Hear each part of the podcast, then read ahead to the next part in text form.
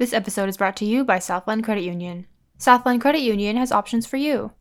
As a student of Long Beach State, you have access to student loans, student loan refinance, free online financial education courses, free checking, and low rates on auto loans. Southland Credit Union is the official credit union of Long Beach State Athletics. Visit beachcu.com for more. Welcome back to Beach Weekly a podcast created and produced by Long Beach State's student run newspaper, The Daily 49er.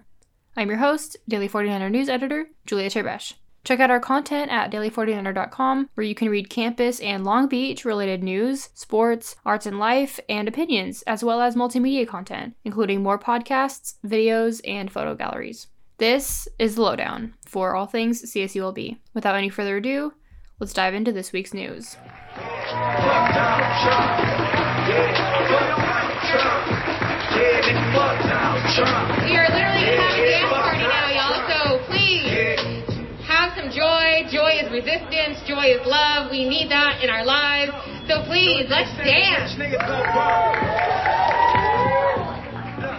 After a long, embroiled presidential race, former Vice President Joseph R. Biden has been named President elect of the United States five days post Election Day. And it is now my great honor to introduce the President elect of the United States of America, Joe Biden. On the 48th anniversary of his first election to the Senate, Biden cinched his home state of Pennsylvania early Saturday morning, securing his lead in the Electoral College with 290 votes over incumbent President Donald J. Trump, according to the Associated Press. Called by AP around 8:30 a.m. Pacific Time, Biden surpassed the minimum of 290 electoral college votes to be named the 46th president of the United States. With this nomination, Senator Kamala Harris has made history as the first female and person of color to be named vice president of the United States. But while I may be the first woman in this office, I will not be the last. Early results Tuesday night put Trump in the lead of both the Electoral College and the popular vote. For months leading up to the election, Trump encouraged his voters to not vote by mail, citing false claims that mail in ballots have a tendency to be fraudulent. The lack in mail in ballots for Trump ultimately led to what has become known as the blue surge, as Democrats were more likely to participate in mail in voting, as encouraged by Biden. Trump even threatened to take to the Supreme Court with lawsuits against several swing states as soon as his lead in the presidential race began to become less and less prominent. He accused the Democratic Party of tampering with ballot counting, saying, quote, our numbers started miraculously getting whittled away, end quote, as more mail in ballots began to be counted. We want all voting to stop. We don't want them to find any ballots at 4 o'clock in the morning and add them to the list. Biden began to take the lead just hours into Election Day after polls began to close on the East Coast. Trump was leading in the popular vote for a few hours on Tuesday until Biden surpassed him and ultimately gained the most votes in presidential history with over 70 million votes. As of Saturday morning, Biden has secured a total of over 75 million votes. Named the final battleground, Pennsylvania had gone red into the 2016 election and remained in favor of the incumbent up until Friday morning. Biden was able to push through and secured a 0.5% lead, pushing him out of automatic recount territory in the state.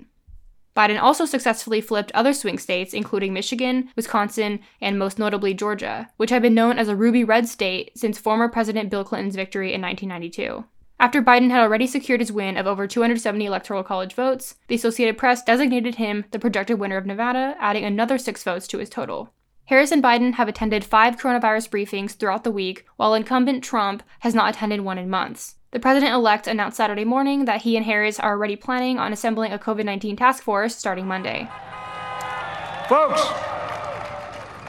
our work begins with getting COVID under control. We cannot repair the economy, restore our vitality, or relish life's most precious moments, hugging our grandchildren, our children, our birthdays, weddings, graduations, all the moments that matter most to us until we get it under control. On Monday, I will name a group of leading scientists and experts as transition advisors to help take the Biden Harris COVID plan and convert it into an action blueprint that will start on January the 20th, 2021. That plan will be built on bedrock science. Trump, meanwhile, continued to spout disinformation regarding voter fraud, resulting in several of his tweets to be flagged for inaccuracy, as well as journalists and political correspondents to clarify to the American public that the current president was making false claims. As of Saturday morning, according to CNN, Trump said he has no plans to concede from office, congratulate Biden on his victory, or invite the president elect to the White House, a traditional ceremony between entering and exiting presidents. Biden and Harris made their official acceptance speeches Saturday evening, where they both continued with their messages of moving forward and not allowing hatred to continue to grow in America. The American story is about slow yet steadily widening the opportunities in America. And make no mistake, too many dreams have been deferred for too long. We must make the promise of the country real for everybody, no matter their race, their ethnicity, their faith, their identity or their disability. Folks, America has always been shaped by inflection points, by moments in time where we've made hard decisions about who we are and what we want to be. Trump's loss in the 2020 election makes him the 10th incumbent president to not be reelected for a second term. Check out our election coverage at daily49er.com, as well as our coverage of election related rallies this week. That wraps up this week's episode of Beach Weekly. Thank you again to Southland Credit Union for sponsoring this episode. Once again, Southland Credit Union has options for you.